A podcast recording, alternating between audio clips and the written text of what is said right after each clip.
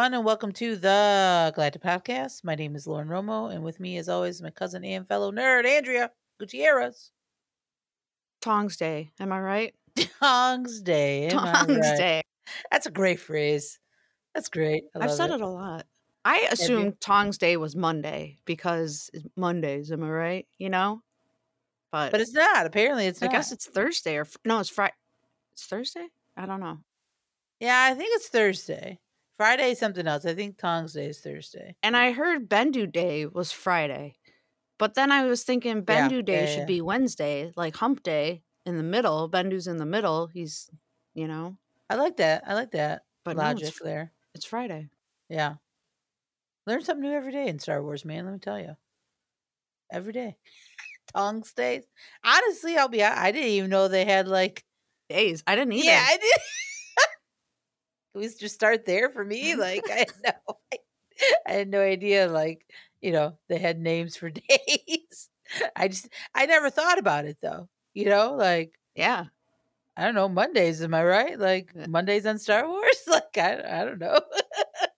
so that's interesting. Again, little little stuff that we learned uh in this episode for sure. So Yep, guys, we're gonna talk about it. This is the Mandalorian recap of season three, episode three, chapter nineteen. A lot to talk about. A lot to talk about. So we're gonna dive into it. But first, if this is your first time listening to us, welcome. We are Star Wars podcast that discuss anything and everything within that galaxy far, far away.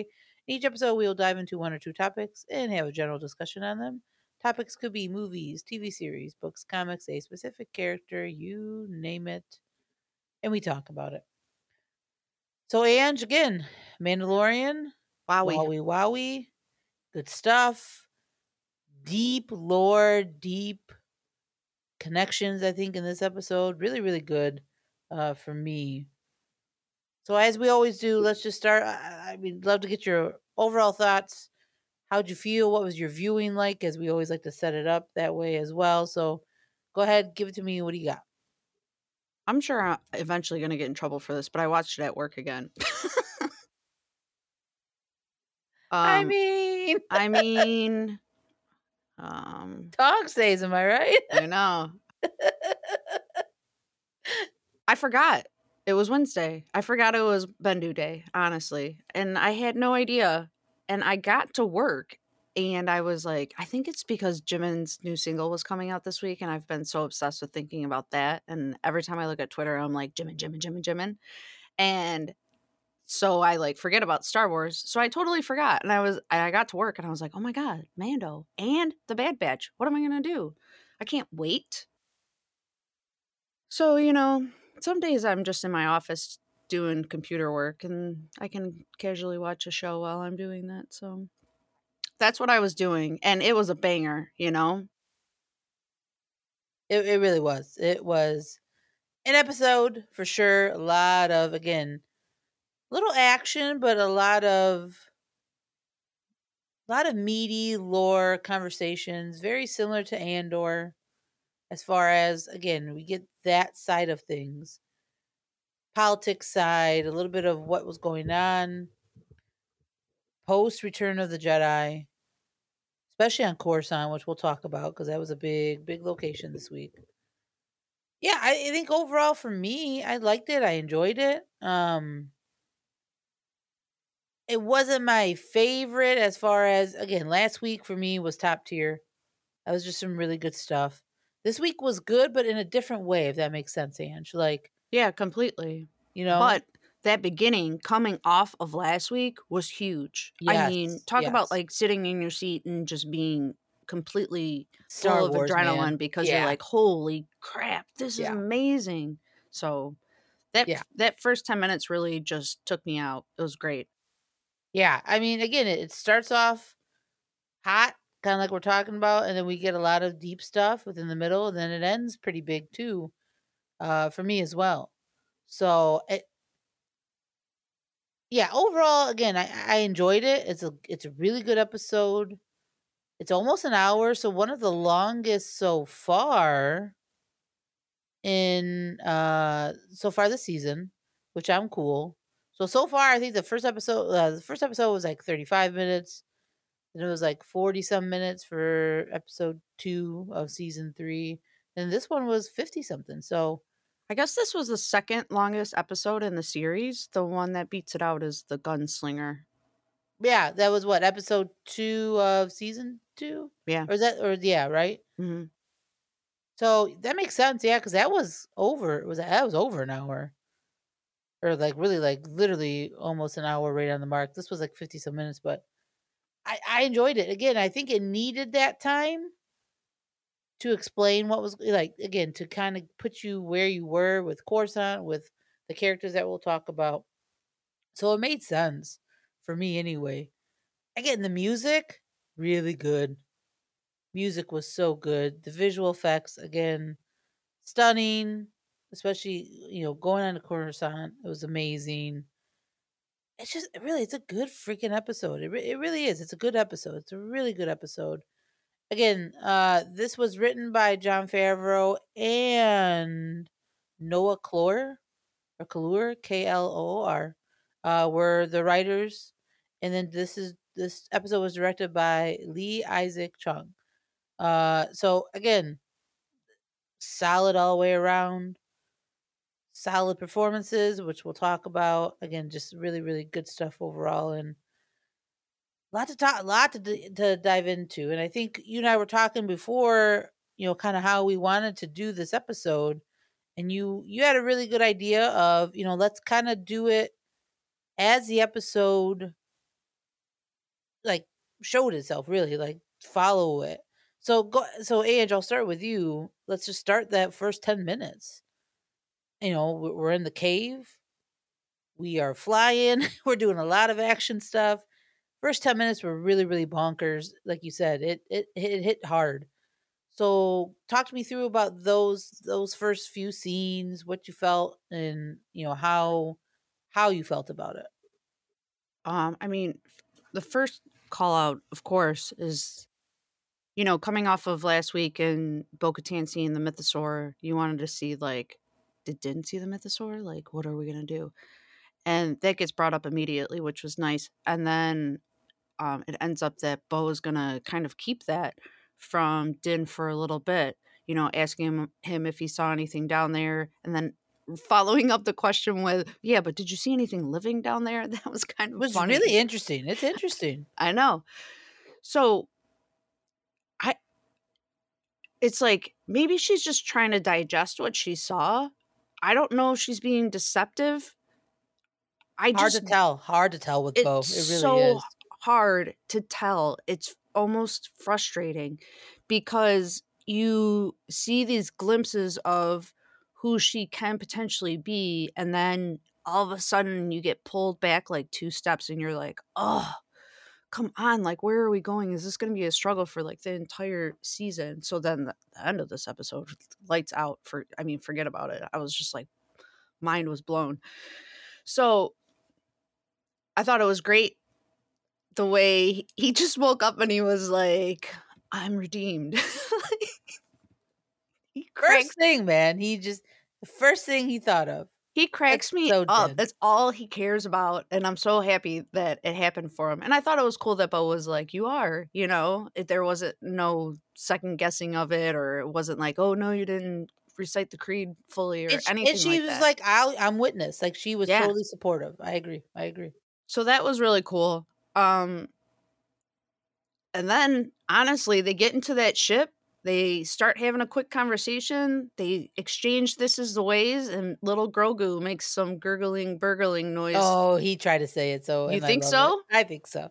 I, I think, think so, so. too. Yeah, yeah, How- yeah. How cute is that? I, now I've seen like mixed emotions from people about that, saying like, "Oh, we don't want him to say that because we don't want him to be that kind of Mandalorian." And then, I mean, I'm. It's he's he's a he's I don't know. He just he understands what's going on and he understands what's important to Din as well too. And he's just a little cute kid that wants to be like everybody else. So Yeah, I, I, I think he wants to be just like you said, Ange. I think he wants. He's following Din.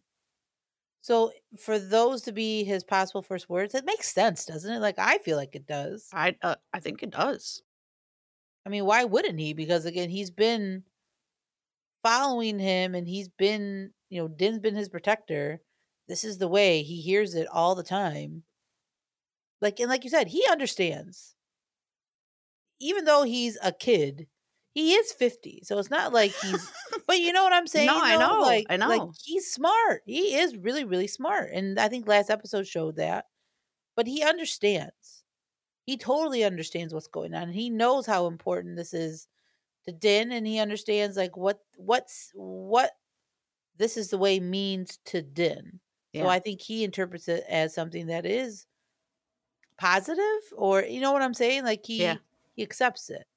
Yeah. I mean, I know that's how, uh, that's how you feel, but yeah, I mean that's kind of where I go with it for sure. It would make sense. I like it.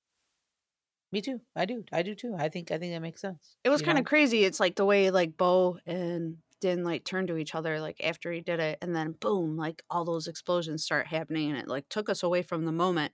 So I probably watched this episode like six times. I didn't take notes at all, which is very strange for me. But I was like locked into the episode every single time I I watched it. So it was just I just didn't take notes, and I was like I am completely just in in this episode.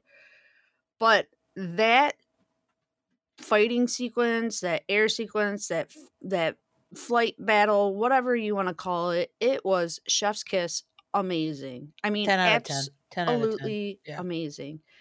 And I mean, just like the communication between Din and Bo, like, I'm going to drop you at your ship. You know, I'm, I'm going to have to come in fast. Like, him just yeeting himself out of Iron Man esque. It was so good. so, it was so good. so good. yeah. Yeah. um gets in the N1 just like flawlessly and then and then he's like I I made it to the N1 I'm on my way it was so cool that that where he elevated and came back down and dropped it was oh my god like amazing It was Um, Batman. Batman 1989. so Batman.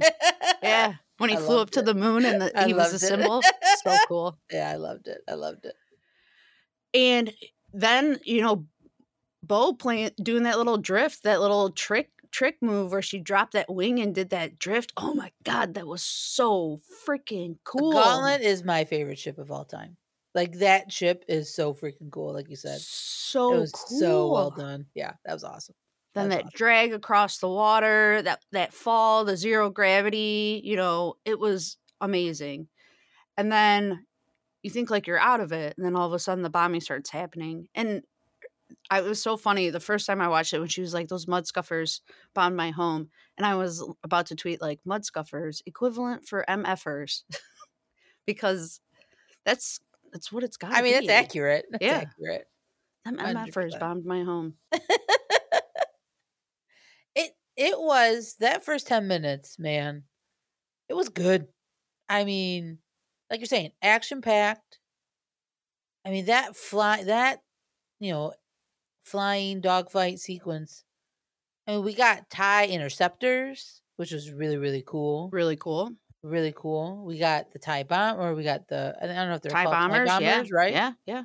So we got a lot of cool, a lot of cool again Easter eggs of, you know, things that we have seen before in Star Wars, and then even Bo thinking like, you know, there's just this isn't just a typical like warlord and and you know imperial warlord. This is so- something's big, you know. And for me, I think it's Gideon. That's where my head goes. Is that which later in the episode I'll bring it up now just because it kind of fits Yeah. But later in the episode, we hear that Gideon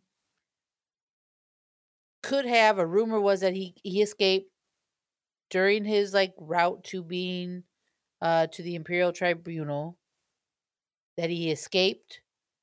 But then there's another rumor that that was just propaganda and that they used a mind flayer on him.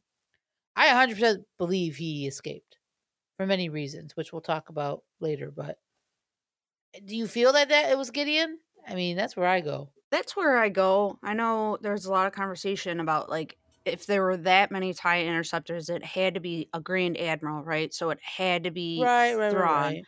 So do we really want to just wipe over Gideon as the big bad and immediately go to Thrawn? It seems like we need to kind of trans. That'd be a need- big jump, right? It would be a big jump. I would be surprised too. I think for fans that know every detail of Star Wars, we could we could buy it, right? And we would be like, yeah, sure. But I think for a casual fan, they it it's just too big of a jump. Let's let's keep with the villain that we know, and obviously then the way the episode transpired going to Coruscant and who we interacted with there, it would make more sense, yes, that it's Gideon. I mean, it could be. So I think it's Gideon, but he's a part of the, as we know, part of the plan that Palpatine wanted was people to go to the unknown regions, right? That were like his super loyal people and gather and kind of like start reforming the, you know, into the First Order, as we know. I think it's part of that, though, too. I think Gideon is a part of that. I think he is one of those people that was giving the information to go to that area into the unknown regions wherever that is and then that is where you know they are rebuilding into the first order i think we're getting we are getting such big i think clues to that especially in this episode which again we'll talk about in a little bit. But yeah i, I think it's it's got to be gideon and or like the you know the beginnings of the first order right? The the people that are rebuilding per palpatine's like you know um was it project cinder as we know. So i that's where i that's where i go with it but i think it is gideon because it makes sense because i don't think you can jump the Thrawn, and i feel like that's an ahsoka thing for right now I agree. Like I know Thrawn was name dropped in season two, but again, by Ahsoka. So that's her mission. That's what she's doing. Not that's not what's coming after Bo Katan and Mandalore. It's I just don't think Thrawn has a need for Mandalore like how Gideon does. Exactly. No, and that that's why you know. Yeah, uh, that's why I again. We'll. Uh, I, I'm gonna. We'll, we'll kind of bring this back up when we get to the end because we're gonna wrap. You know, kind of connect it and everything. But yeah, I I I think it's Gideon. I don't think it's Thrawn. I think Thrawn's an Ahsoka thing. You know, and I and I honestly I don't even know. And this is a whole different. You know, that's a whole different conversation that we'll have because I really want to talk about Thrawn before Ahsoka. Because his character, again, I we know from Rebels, this is like a spoiler alert, whatever you want to call it, but like we know that him and Ezra, you know, jump shipped or, you know, basically with the Purrgil, got hyperspace to somewhere. We don't know. So I don't know if in that time he would have been able to be found and like get all the resources to have like a huge like already ship again unless he unless he did follow the orders of the of the of uh, palpatine and go to the unknown regions but again his character again i don't want to go too deep but like his character is so interesting especially when you look at it from animation in the book. It's it's very interesting i don't think he's for me i don't think it's that that he really likes the empire i think he's doing it for certain purposes that's where i get it from the books more so than the animation Right. In animation, he's like a villain. empire empire oh yeah Yeah, absolutely. which i think that's part of his character though right like i think that's where he was in that time frame he had And- to be that way so when you read canon Thrawn books, you get the feeling that he's um, tied to his people, and what he's doing with the Empire is to protect his own civilization. That's only in canon books. In legend books, in like the Heir to the Empire trilogy, he's a he's a rebels villain. I'm like like he is in Rebels, not a rebels. He's a villain like he is in Rebels.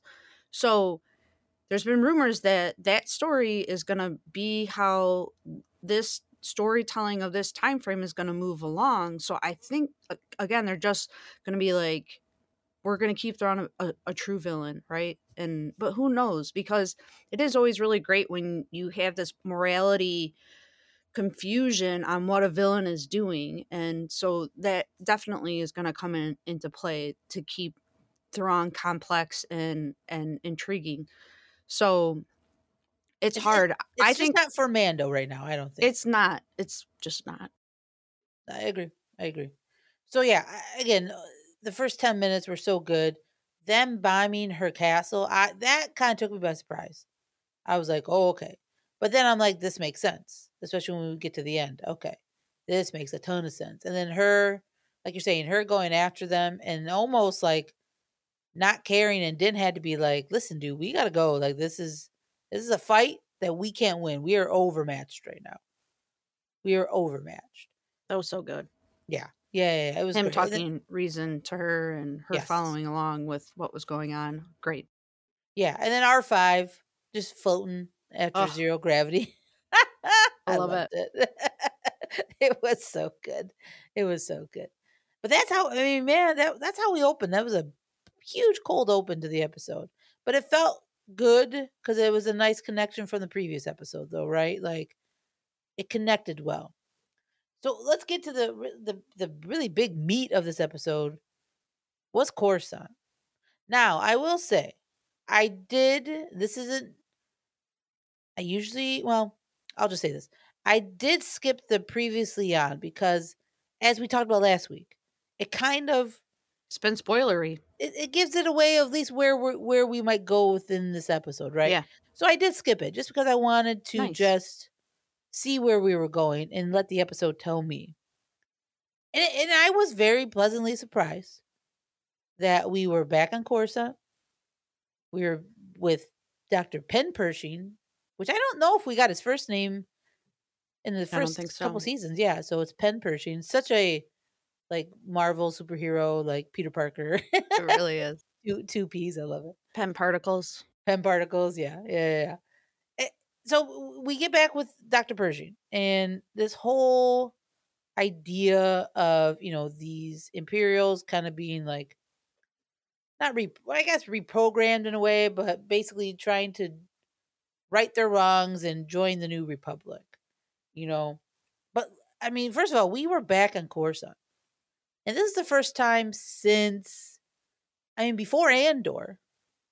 This is the first time we've been on Coruscant in live action.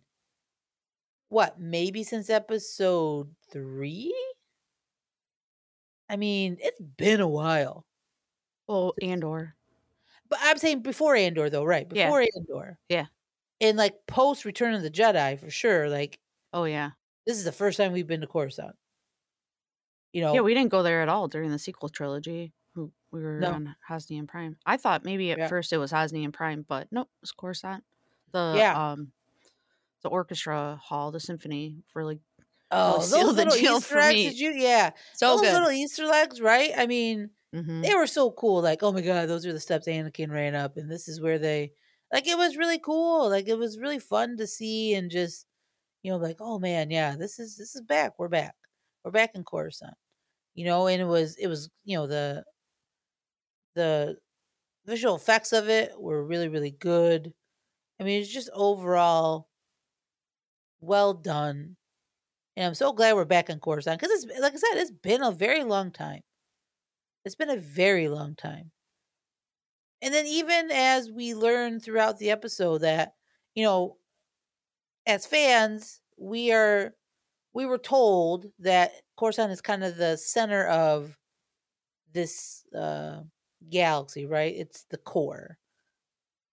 But then that as at one point Pershing was like, you know, listening to whatever and they were said, you know, His Wikipedia. yeah, it's Wikipedia. Yeah, pretty much. And they said that, like, you know, as many think it is a is the you know it's the center of the galaxy. It's really not, which I believe that is something that has been out there, but I don't know if it's like really brought up a lot. So were you surprised? I mean, eh, first of all, give me your overall thoughts on Coruscant being back there, and then anything surprise you being back there, or anything like that? Like any information that we learned about it?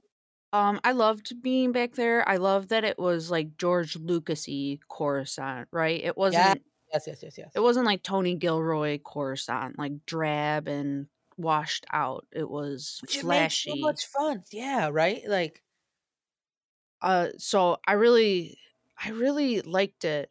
And I'm telling you that that peak of Umi part like was so cool because honestly, when I read that part in Light of the Jedi, so sometimes I really have a hard time visually um, seeing things when I'm I'm reading, and I could not understand how someone was standing next to the peak of a mountain. Like I was like, how the hell do you stand next to a peak of a mountain? Like I was like, I don't get it. I don't get it, Chancellor. So where are you standing? How can you stand next to the peak of a mountain? What? And now you know. And now I know. And I was like, thank God. Oh. Thank you, Mandalorian. Jeez.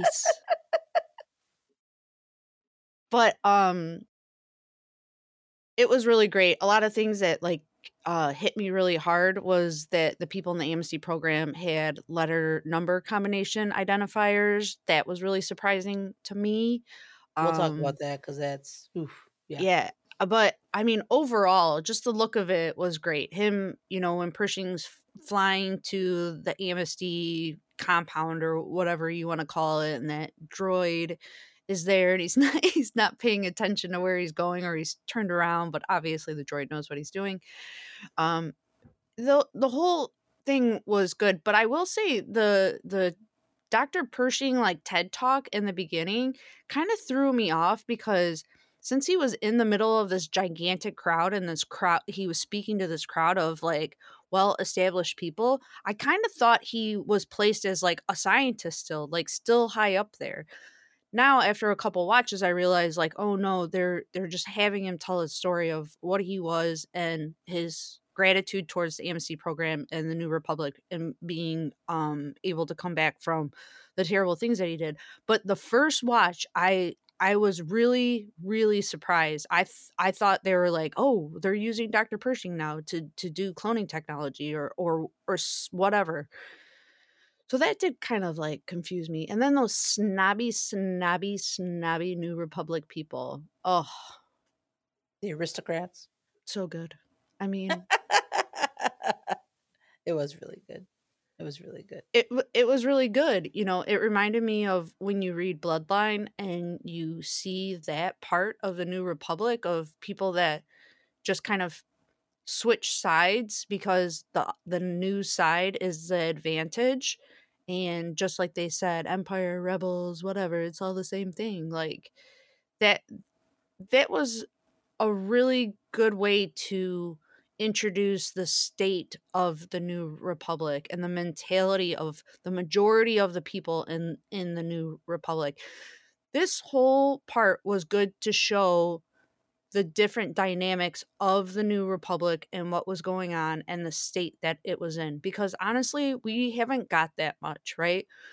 Being off on Tatooine during this time frame doesn't teach you what the new republic's initiatives are and i feel like in season 1 and 2 they were really even it was hard to see that the empire was overthrown because you kept seeing these pockets of them like coming back like i even think of in season two when Boba Fett's like, they're back, the Empire is back. So to move on into this storytelling, saying like, no, the new part, the new the new new Empire, I almost said the new Republic, is actually um, bringing these people in.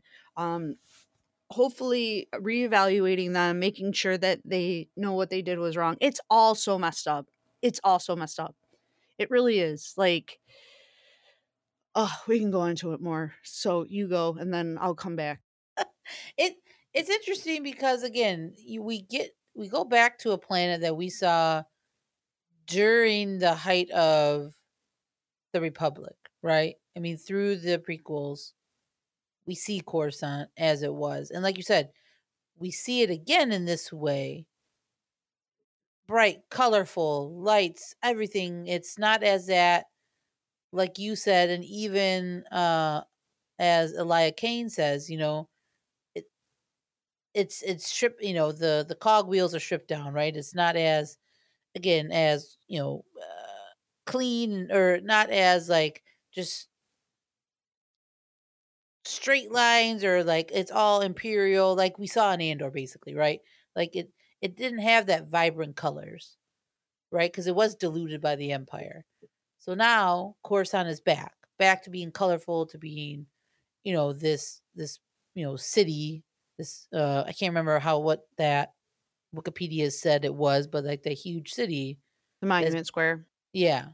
Well, well, that, but like how how they describe what Coruscant is, it's like a not a metropolis, but like a a planet, like a huge pl- city planet. Like that's literally the entire planet of is a huge city. Like that's all it is. So being back there was very really cool, and it gave really good vibes. Again, for prequel prequel lovers and just overall fans, right? Just being back in Coruscant because it's been so long you know, before Andor, again, before Andor, which, but even in Andor, that's, you know, that takes place between episode three and A New Hope, right? Now we're seeing it after Return of the Jedi. So this is, you know, post uh, the original trilogy. So it's really cool to be back there. I, I loved it. And then, like you said, we uh, let's get into Dr. Pershing because you were touching on it for sure. And we see him giving a speech to like the the the aristocrats high you know the high influence i guess mm-hmm. of coruscant at the same amphitheater that anakin was told about darth plagueis the wise like it was so cool.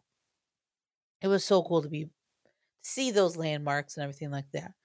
But you kind of see this whole amnesty program and like the struggles i think well not i think but i think the struggles that pershing was going through because like you said he's a scientist through and through. He's very smart and intelligent. But they were using him as an archivist, you know? So, like, they weren't even using him to his full potential for cloning or anything like that. Like, they had him just archiving and showing, like, what's being destroyed and all that stuff, you know? So, it was it was interesting to see his struggle in this episode of like wanting to do good because I think he did, right? Like his whole motives were for him were justified in, his own mind, you know, like he wanted to do good. He thought, yeah, if we do what we were doing, but it's in the better hands, it could it could really save lives. You know, this whole cloning thing, it could save lives and I and I fully believe he believed that, but I think he obviously got you know taken advantage of by Elia, which you know we'll talk about her in a little bit, but it was just so fascinating to learn about this whole amnesty program, what they were doing, and we'll talk about it too later on about you know this this new republic, maybe not so you know nice, but uh, give me your thoughts on Dr. Pershing's kind of overall story in this episode, the ups and downs, and what did you think? And did you, you know, how did you feel about his journey so far?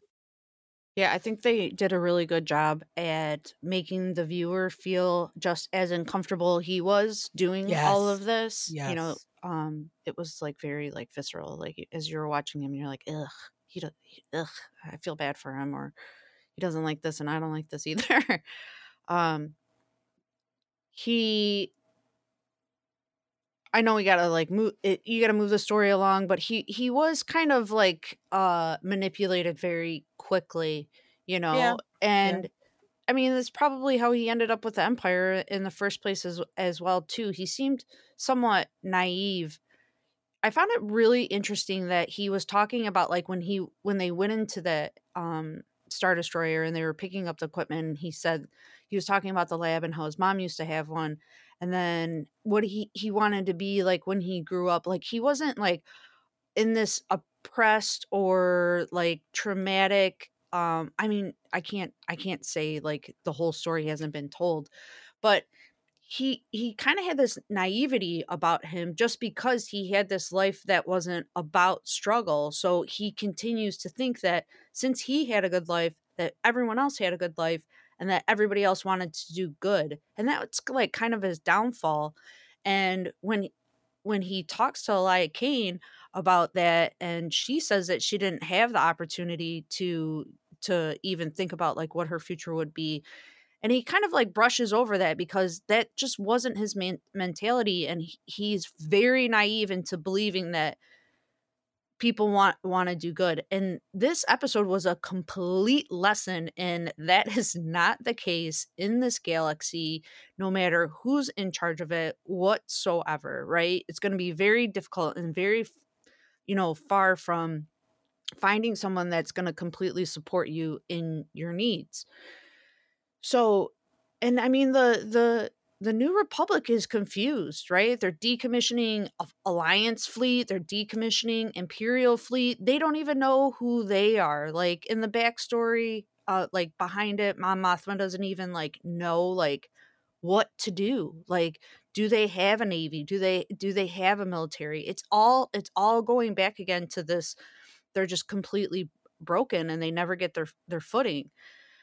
So his character to me um it it was just very well portrayed as someone that is has the willingness to do good but is completely naive of the reality of the things around him and and it just it made me feel really uncomfortable.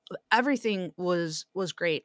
It was very slow storytelling but everything had its purpose to be able to bring you to the point where he chooses to do wrong and still think he's doing right it was perfect yeah, I, I really liked the fact that when he was, you know, when he goes to like his, like kind of, I don't know, if, uh, counseling or his just therapy sessions. yeah, or whatever yeah. with the with the droid to make sure he's still, you know, he's he's you know that he's doing that okay. he's still compliant, right? Yeah, I, I like how you know in in especially in that last session he was like, you know, we're here to do good for the public, and that supersedes everything.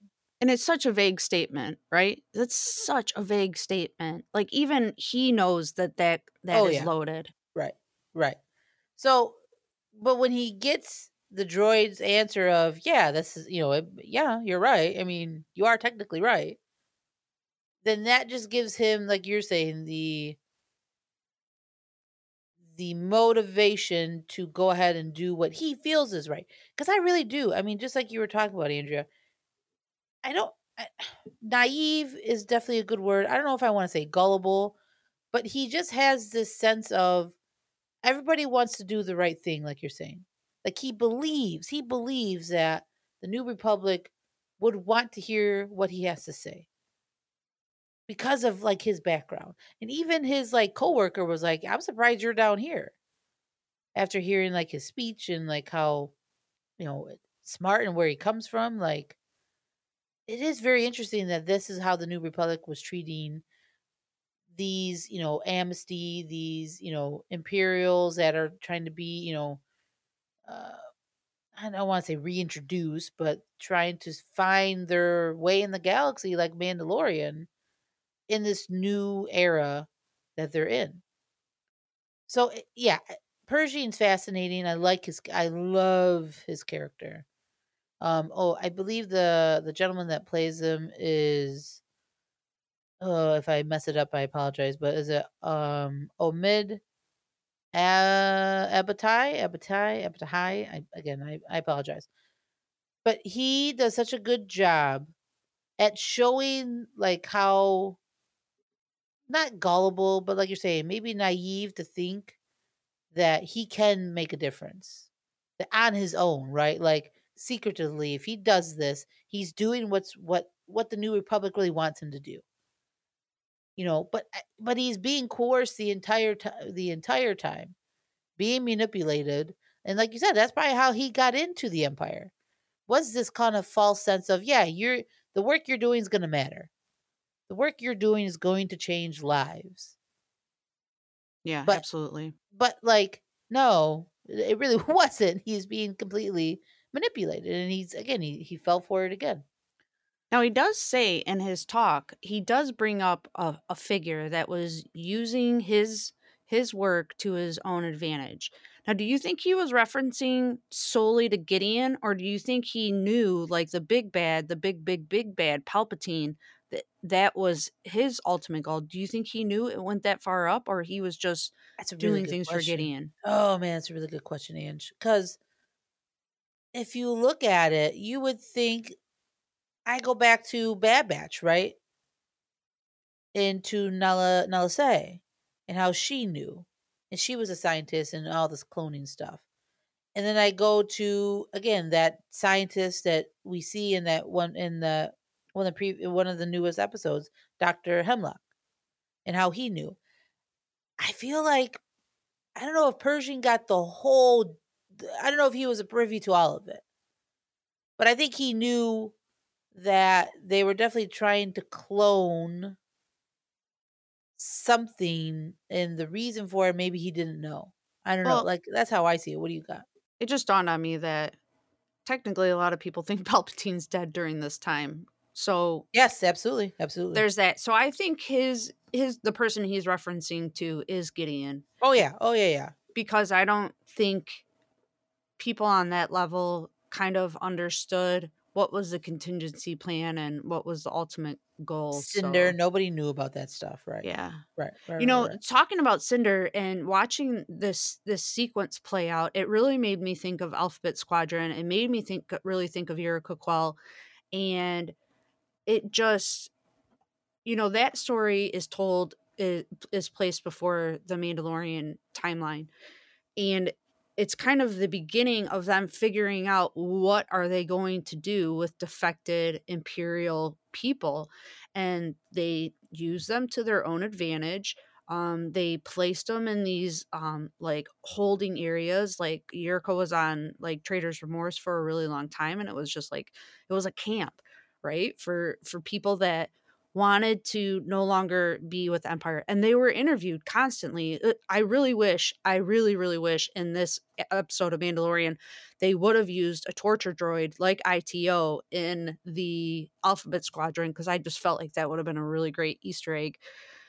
Because and then from all of this that happens you know you get all the way to victory's price you know because alphabet squadron is a, a trilogy and then you get to see now in the mandalorian what came from that and what the new republic is trying to, to do now so it was a really cool like connection i thought if you read novels the star wars novels and, and you're up on your reading and all of that because it it's moving the story along perfectly and you, you're you're you saw the cracks when you were reading it in the novel and you see the cracks now and so now you can see what the destruction that happens to the new republic in the sequel trilogy like it's really starting to to come together Yeah, what well said. I mean, you it does and I know a lot of people don't want to believe that it's all connected, right? Like everybody wants to say, "Oh, books books don't really matter or if you read it, it's not going to really No, it it does. Just like you said. A a trilogy book like like uh like the ones you're just talking about. Squadrons. It is important to again the overall like story of transitioning from empire to new republic right this whole transition it's not just it doesn't it, it took a very clearly took a very long time because this is what seven years post return of the jedi now i th- if i'm not mistaken or 10 years post return of the jedi so like it's really fresh. I mean it's not like they really got all their stuff together because clearly they don't because 10 years just like you said they were you know still decommissioning the alliance fleet stuff you know and they didn't know how to deal like you said like just like those books said like they didn't know how to deal with these defectors at all. And they were put in camps and now they're on coruscant and in like these dorm like kind of like setup or and have them assigned as numbers. That was the most Yeah, shocking we'll talk about- thing to me was that we'll talk about that because that yeah because i we uh, we really want to talk about the new republic overall but yeah i mean again to to to bring it back to to pershing again they don't know how to deal with somebody like that but again that was their downfall because now because of you know the job he was doing was just archiving and then you know he tells his he tells his you know that coworker like listen you don't have to destroy any of this this is still good stuff He's like, well, yes, but it's Imperial tech. Well, okay, yeah, well, yeah, it's Imperial tech, but let me show you what it can be used for, for good. Again, in his eyes, for good. And then we, you don't have to destroy it. And he, and the guy, again, his guy's response is like, listen, dude, we're we're overworked. We're trying, you know, we have all this, you know, we still have to decommission all the Imperial, you know, in the in the yard, uh, all that stuff, and then we have to do the line fleet, dude you had to send a report in and blah blah blah. Like yeah, of course Pershing fell, you know, fell into Elia uh, Kane's trap, and you know was like, yeah, okay, I'm doing this. But he said, and I love that shot before they go to get like the supplies. You know, he's in like his, you know, like a little obviously new clothes and everything like that. He looks in the mirror and he was like, you know, I'm basically like I'm doing this for the right reasons.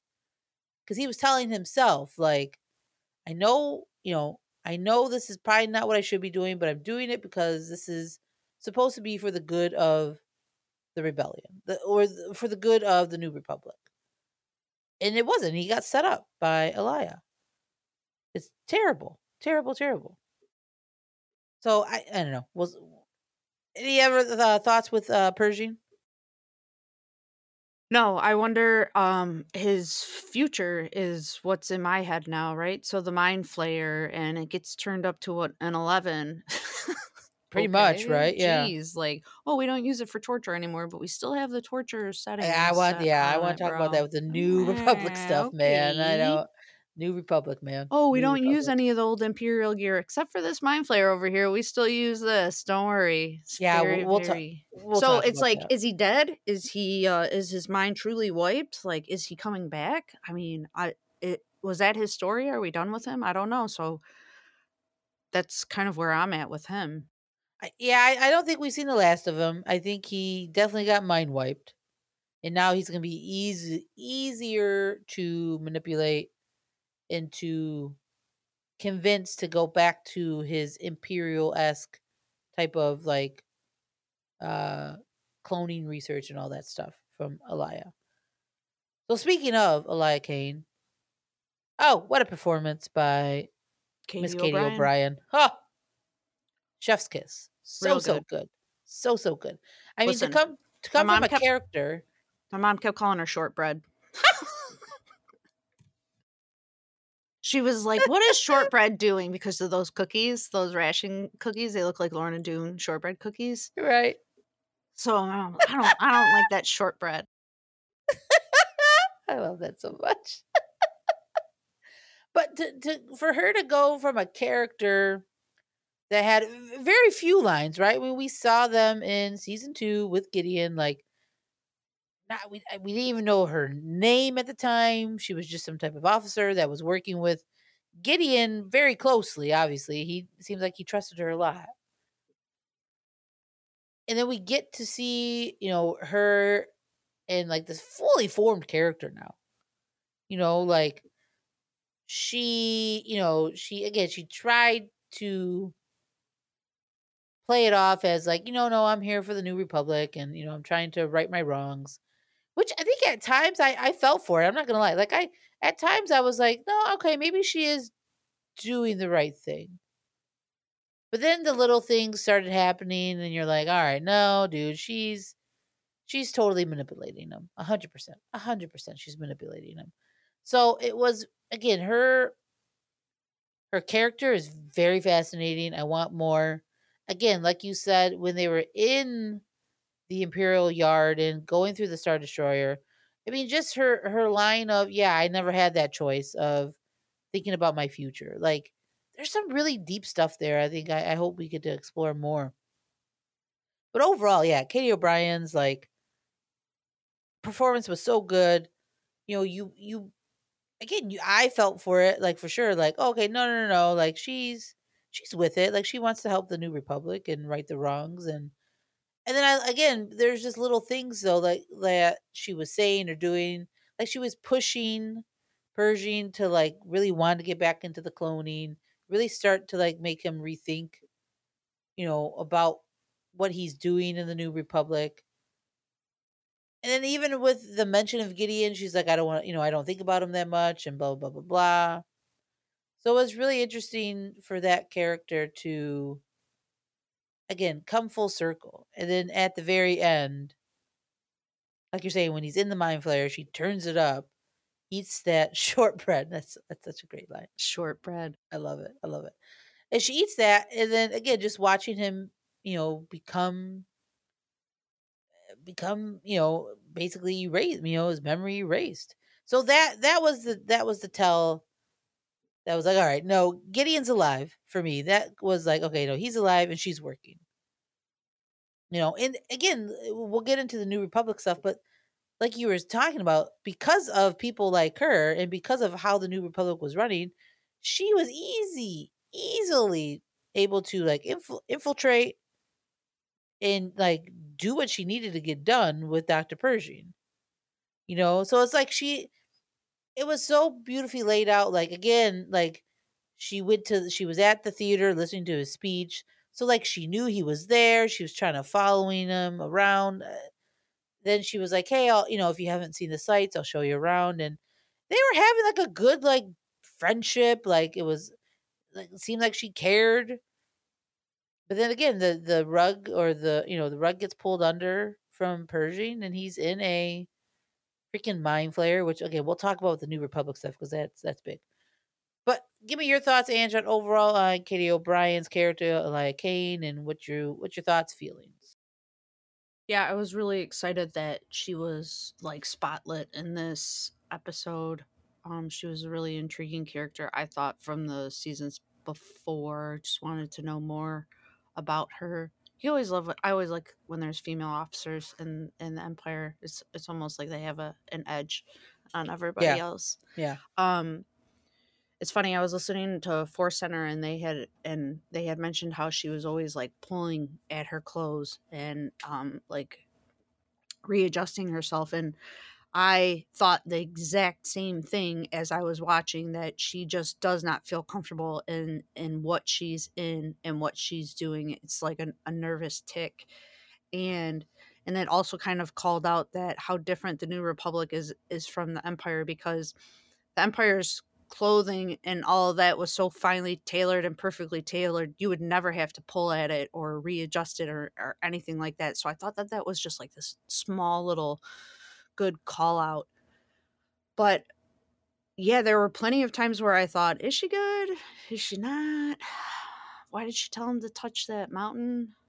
You know was she just really kind of trying to lighten the mood? And you know it was it was all really strange. And then even as they're going through the ship and even when or when they're on the train and all of that you still think like yeah maybe maybe she truly believes that you can't just blindly follow orders otherwise you're still stuck in the same situation that you Big are line. before oh big, big, line. huge line Yeah. and i mean it was it was perfectly delivered because it really made made you think like and i'm not saying the new republic is the empire i'm just saying they have no idea what they're doing you know i don't think they're intentionally trying to be bad and gain control like the empire does i think they just don't know how to regain they're naive too right in a big, way huge.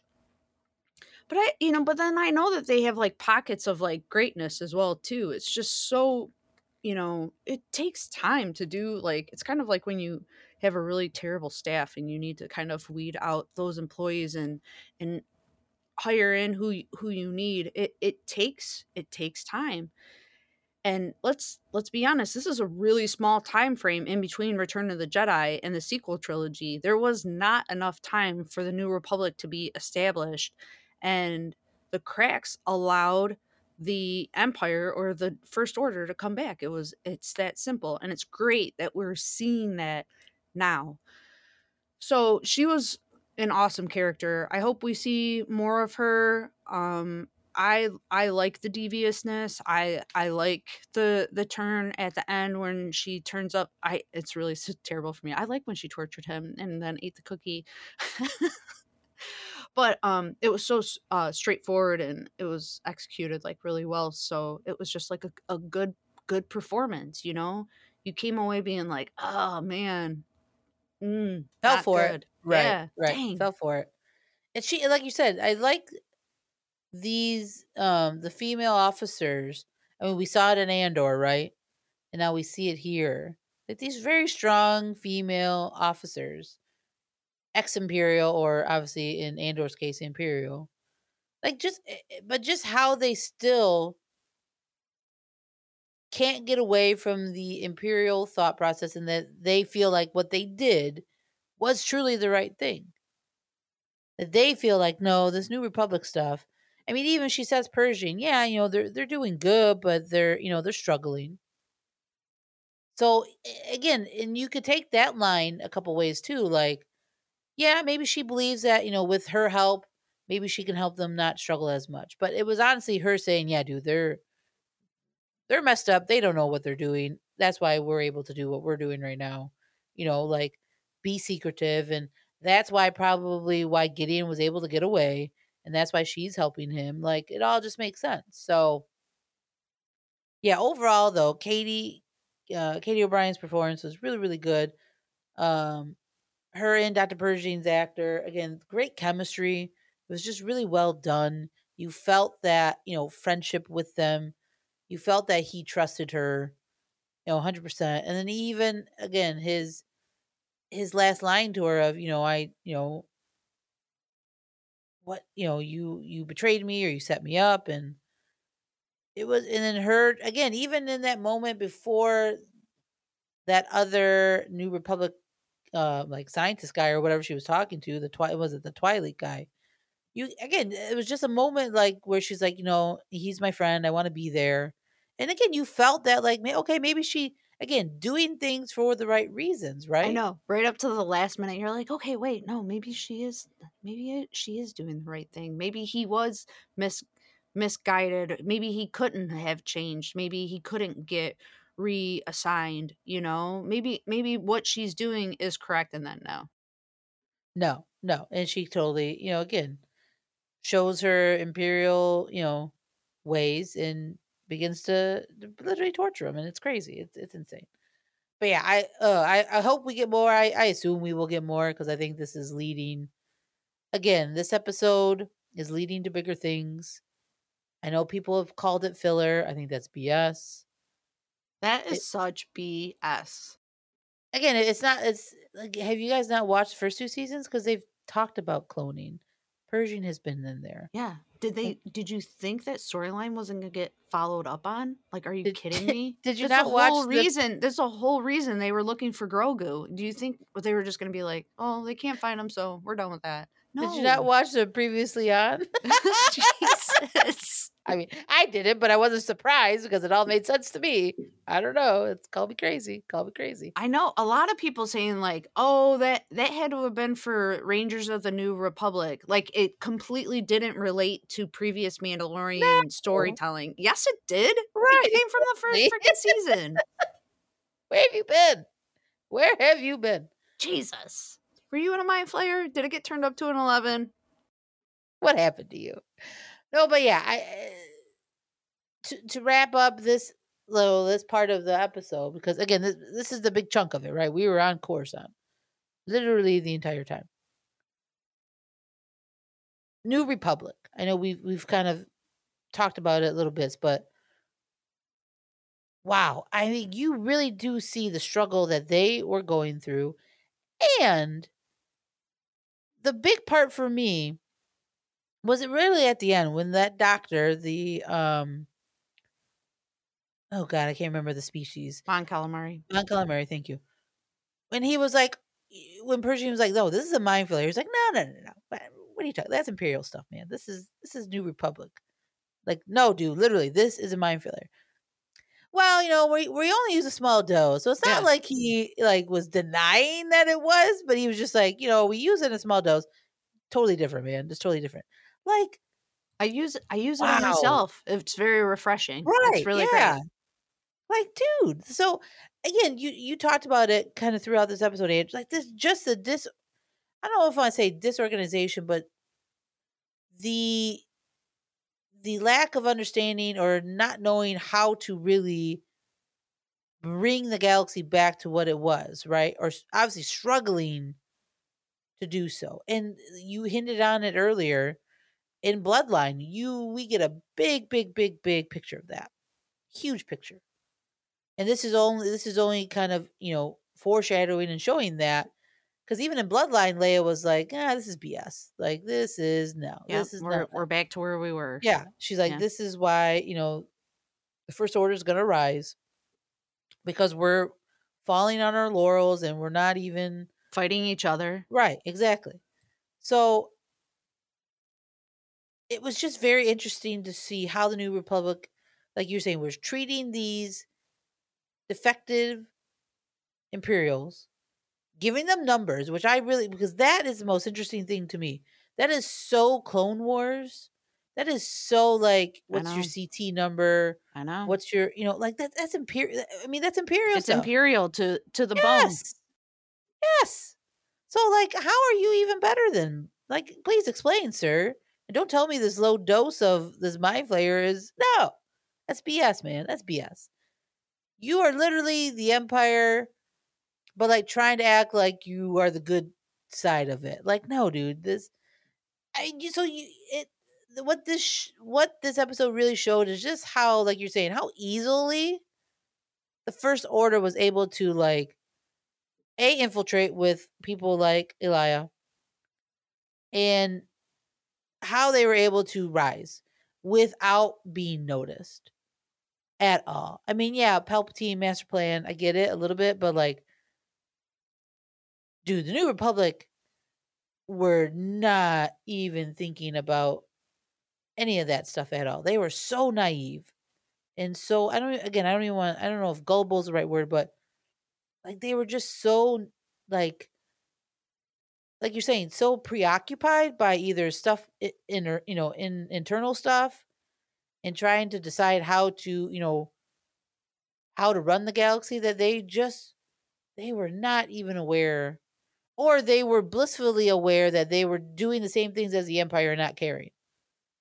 Like you're saying, by, you know, putting numbers on these on these amnesty, you know, program people. Like it was just just fascinating stuff for the new republic. I mean, huge themes, huge implications for sure and going forward. So, Ange, real quick and then we'll, you know, we'll we'll we'll uh, we'll slowly wrap up.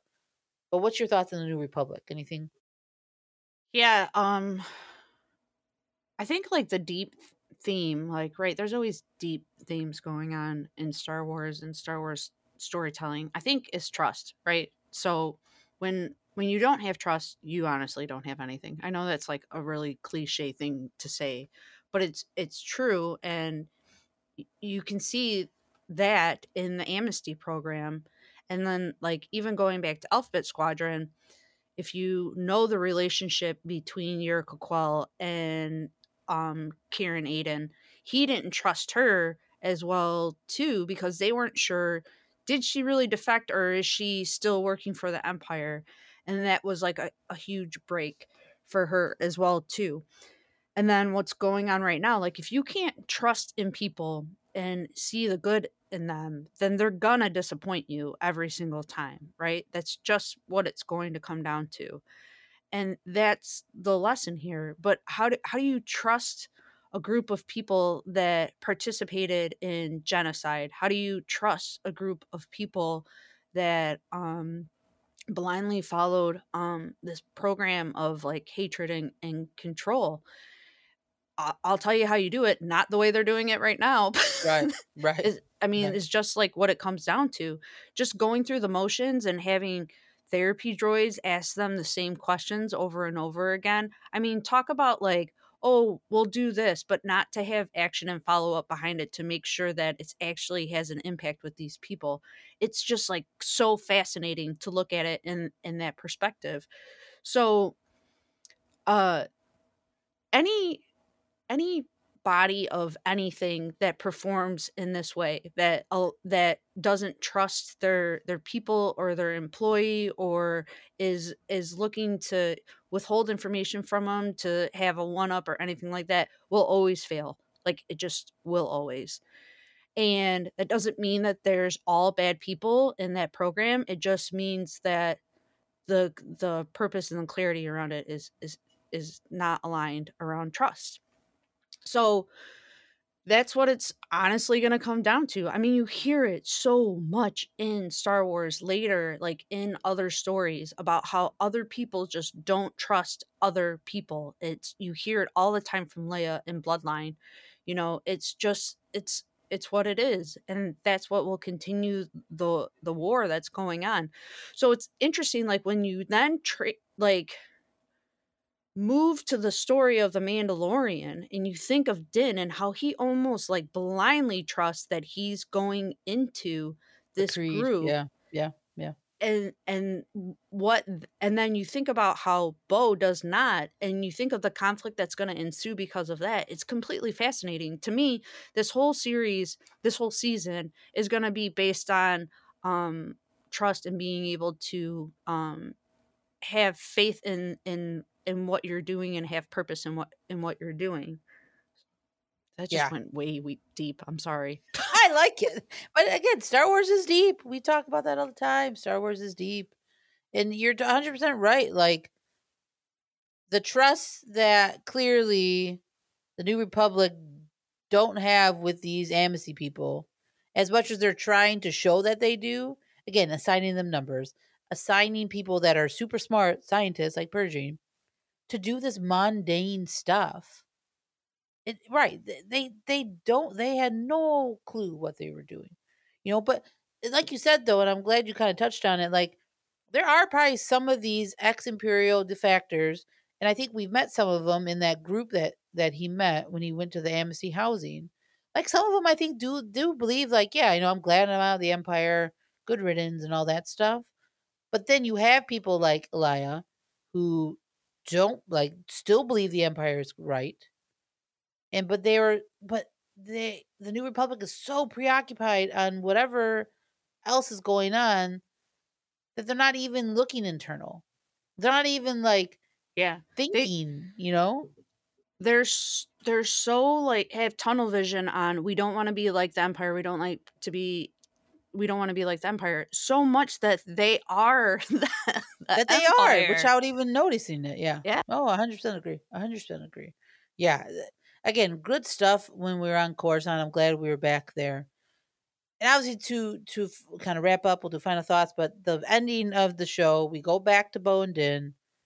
they go back to the the uh the convert the coven something like that Yeah. covert the co- yeah the covert of covert with the armor and all those Mandalorians. And he proves it. Din says, I bathe.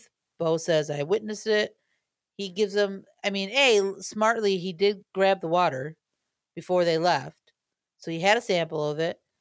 The armorer checked it out with her, like, whatever magical waters that no, I don't know. Whatever. That's that's the stuff that I'm not gonna worry about. But she says, Yep, no, this is this is legit. He was legitly there. And then you hear her say, you know, you are redeemed. You are a Mandalorian again.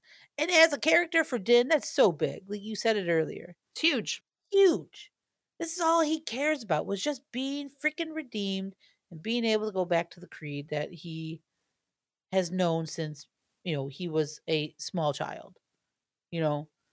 But then the big thing was that the armor and again, I, I kind of got my wish. I said I want to see a Bo and armor confrontation. I didn't get the confrontation. I did get them together. But the armor is saying, Bo Katan, you are now redeemed. And she was like, uh, Well, I don't really follow you. And then she was like, Well, did you have you removed your helmet? No, no. You bathed in the waters? Well, yeah. Well then yeah, now you are you are allowed into our our convert. You are part of the creed now, like your ancestors. You, know, can leave whenever you want You leave whenever you want. what a nice little trick there right Mhm, mhm. It's like it's like when you sign up for like a online streaming service and they're like, just try it out. You can leave whenever you want. But then like when you go to cancel, you have to actually call somebody or like do something. You're like, I'm not gonna do this. I guess I'm just gonna stay. right. So now apparently she subscribed for 30 days and she's part of the creed. But again, it's almost you look at the beginning of this episode and then you go to the end with Bo and again, she doesn't tell Din about the mythosaur. She doesn't mention it at all. She sees that symbol in where the armor is. And I don't know if she's a belie I want to say she's a believer now. But I don't know what now I'm more curious about Bo than ever because now I'm like at you know, we talked about last week where I thought, okay, now she's a believer, she's gonna help Din. Now I I- don't know with Bo. We said we said it earlier. I don't know with her. Like, does she now want to maybe take over that cover from the armor now? Like, is maybe that's her plan, and then bring him back to Mandalore? I, I don't know what she's thinking. To be honest, what are your I mean, thoughts? I, I come back to the thing she said in the episode before, where the one like when Din asked her, "It must really pain you to see um Mandalore like this," and she says, "What what pains me to see is us continuing continuously fighting each other." Yeah, yeah. So is she i mean i i mean the story's got to play out right and sh- she has to have moments to think her steps through but it's just so fast fascinating the way that this is turning out because she's withholding information you don't know if she they're she's doing it for her own personal gain you don't know if she's you just don't know it's awesome like I don't. Yeah, is she just overwhelmed by what she saw, right and does she want to believe? Like, even though she doesn't believe in you know the creed, like she even said, you know, I don't follow the way. Maybe she starts believing, and maybe she maybe she is a convert too. Maybe she changes from her old ways. Maybe she follows them now. Because again, you know, we talk about, you know, we saw the you know the tie bombers blow up her castle her home, she has nowhere to go. She's kind of like Din, right? Like she's kind of not homeless. I mean, I guess homeless, right, in a way, but maybe this will motivate her to again to get back to Mandalore and rebuild. Because just like you said, Ange, and I'm glad you brought that up. Her whole thing is she is sick and tired of them not being a a cohesive group, you know, group or society, however you want to talk about it. That is what upsets her the most. And as fans, we know that from Rebels, from Clone Wars, we know that's part of who Bo is. So to to to see how she's going about this is very interesting. You know, and even when all those other Mandalorians were like kind of patting her on the shoulder and like, you know, uh, whatever, she was kind of like it feel I felt that maybe she was again overwhelmed with what's going on. Never really considered maybe any of this. But now that's in front of her, maybe she sees an opportunity to again, hopefully, in a good way, unite all of Mandalore and all all Mandalorians. Let's just say it to unite all the Mandalorians. And then Din just there like I'm back. I'm back. And I loved it. And I, love I loved it. it. Yeah. I loved it. I loved it so much. Make my little guy a helmet. Here we go. We're all ready. right. it's gonna be fascinating. And I'm again, where we go from here. Now, I did I tweeted this out a few days ago, but we have seen almost everything from the trailers. So I feel like what we haven't seen, we'll see next week. So I feel like we're gonna get that flashback with Grogu. Because Carl Weathers, I love Carl Weathers. It's not a big deal because I think the title, maybe the titles were like leaked, but he did drop the title of next week's episode. What is it? So he's directing it. So this yeah. is why, because he's yeah. directing it. It's called the found the foundling. Ah. So again, my instincts go to Grogu, go to his backstory. And maybe we'll get that flashback. I think we're going back to Nevarro. I think this is where again the pirates are attacking again. I think that's gonna all happen. That's just my personal opinion. So I think we will literally after next week, everything else from episode, you know, was it episode five for the rest of the season is sight unseen. We have not seen, I don't think, any footage. Just like we did in episode in season two, right? Right. So like, bro, if this is the first four episodes, what are we getting the second half? Like, oh my god. I can't wait. I I tell you, they're saving stuff. They they have to be because this first half of the season was big. Like it's not even like it like was big, honestly. So I, the I, stuff we saw in this first half, I expected we would see towards yes, the end. Yes, I did not think we'd see a mythosaur this early. I mean, I think we're gonna see it, see it now for sure. Like we will see that darn thing come out of those living waters. That's gonna be really, really cool. My little guy, he's gonna tame it. I love. Uh, we'll guy. see. I love we'll him. See. We'll see. But yeah, it, it's gonna be really fascinating after next week where we go because I'm telling you, I, I, this is where we're gonna get cameos up to wazoo. I really, I think that's what they're holding. I think we'll get some. I think we'll get Sabine. I really do. I, I well, I hope. Let's just say I hope. I hope we get Sabine and or Ahsoka. I would love to see them both. And I do think I think we'll get something that connects to Skeleton Crew. Because Yeah. we do know it's supposed to be within this era. Favreau has said that, so he- they're they're aware of it like it's part of this storytelling as they said. So ah, maybe we get a cameo by Jude Law. I would freak out if that happens. I think that'd be really really cool. That would be cool. It would be. So again, and I'm I'm still hoping for Hondo. I do. I'm still hoping out for my boy Hondo. That'd be great. And final thoughts uh, before we wrap it up. I don't even know. I mean, It's a lot. It's, It's a lot. a lot. It it this episode really just kind of threw me for a loop. All, all the episodes honestly have. The story has moved along not in the way I expected it to, but it's been done perfectly. So, um, like I even said before, like when I watched The Bad Batch, I don't know what's going to happen next, and I think that's like the best thing. I don't have like this strong predictability of like what's going to happen, which isn't always the case for me in Star Wars. Usually, I'm really locked in on speculating about things and the storytelling has just been so good. I don't need to do that. Like when the storytelling is good, you don't need to speculate. Just go with the flow. Enjoy it. Right. Yeah. Right. Right. I just would agree. Uh, I think so far so good. This first three episodes have been great. So obviously we know, as Carl Weathers tweeted out, he will be directing next week. So that's really cool.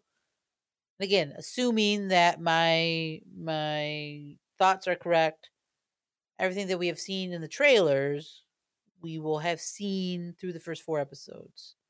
So that means, again, possibly cross fingers that we will get that Grogu flashback next week, which should be really really cool that we saw in the trailers.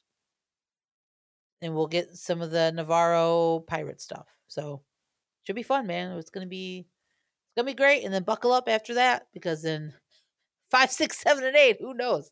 Sight unseen, and I lo- and I love that. I love that about that. All right, guys, that's it. That's the show. Thank you for listening to us, and I hope you enjoyed our recap for Mandalorian season three, episode three, The Convert. You guys can follow us, the Galactic Podcast, at the Galactic Pod on Twitter, and you can find all of our uh, previous episodes on Apple Co- Apple Pod, Google Play, Spotify, all the major platforms. We're there. Give us a rate and review. Be so kind, and let people know that you enjoy our show. Then you can follow me, Lauren Romo, at Loro Knows on Twitter and Hive. You can follow me, Andrea Gutierrez, at R2D Two Step on Twitter. Stream Jimin Set Me Free Part 2. Face full release March 24th. Everyone, support my man Jimin. And that is your BTS recap Yep. for the week, kids. All right, as always, may that force be with you. Always. Always.